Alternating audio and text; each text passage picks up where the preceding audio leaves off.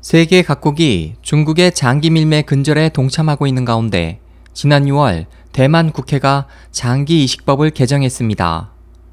지난 6월 12일 대만 국회에서 통과된 인체 장기 이식 법령 개정안에 따르면 앞으로 해외에서 불법으로 장기 이식을 받은 자는 징역 5년에 처해지거나 최소 9,700달러에서 최대 48만 4천 달러의 벌금이 부과됩니다.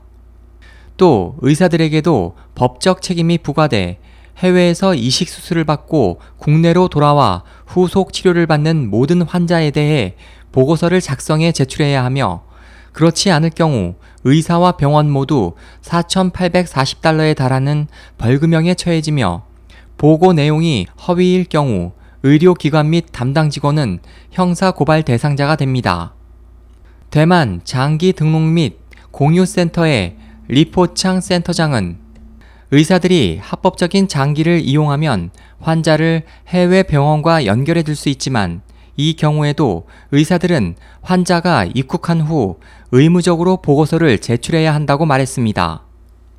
대만 민주진보당의 티엔치우 친 의원은 현재 전 세계가 장기 부족을 겪고 있어 장기 이식 관광은 세계적 의학 윤리 및 국제 인권 문제로 부상했다면서 강제 장기 적출 및 불법 매매는 장기 매매법 위반일 뿐만 아니라 반인륜 범죄이기 때문에 우리는 장기 중개업 및 이식 관광을 금지시켰다고 법 개정 이유를 밝혔습니다. 대만 인권 변호사인 테레사 추는 대만의 개정안은 홍콩의 인체 장기 이식 법령을 보완했고 스페인을 포함한 여러 국가에서 이미 통과된 법률과 일치한다면서 장기 이식법은 사람들이 중국 공산당의 잔혹한 장기 적출 만행에 공범이 되는 것을 막는 법적 방화벽과 같다고 말했습니다. 중국은 사형수 장기를 사용한 장기 이식 실태를 계속 부인해왔지만 전 중국 위생부 부부장이자 현 중국 장기이식위원회 주임 위원인 황제푸는 지난 2005년 12월 이 사실을 공개석상에서 인정했고 대만 국영 언론은 중국 본토에서 시행되는 이식 수술 전체의 3분의 2가 사형수 장기를 사용한다고 보도했습니다. 중국 당국은 올 1월부터 사형수 장기의 사용을 중지하고 국민들의 자발적인 장기 기증을 통해서 장기 수요를 해결하겠다고 밝혔지만 지난 4월 브뤼셀에서 열린 유럽연합의회에 참석한 유럽의 공무원, 의사, 의학 연구가 전문가들은 중국에서는 현재에도 사형 선고를 받지 않은 수감자들이 재판 없이 살해당하거나 장기를 적출당하는 일이 비일비재하다고 밝혔습니다. 알려진 바에 따르면 현재 중국에서 장기 적출을 위해 살해당하는 양심수의 대부분은 파룬궁 수련자들입니다.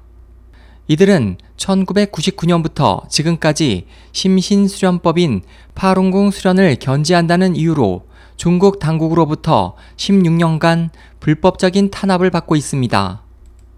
지난 2006년 한 중국 장기이식 전문의 부인을 통해 중국의 강제 장기 적출 만행이 수면 위로 드러났고 캐나다 인권 변호사 데이빗 메이터스와 캐나다 전 국무장관 데이빗 킬고어는 이에 대한 조사에 착수했습니다.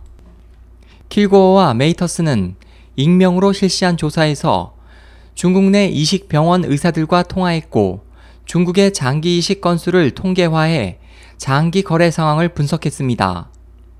그들은 또 국영 병원이 이식 관광객에게 장기를 판매하기 위해 살아있는 파룬궁 수련자에게서 장기를 대량으로 적출하는 사실에 체계적으로 접근해 중국 당국의 지원하에 약 4만 명에서 6만 명에 달하는 파룬궁 수련자들이 장기 적출로 처참하게 목숨을 잃었고 장기는 이윤을 목적으로 팔려나간 사실을 밝혀냈습니다.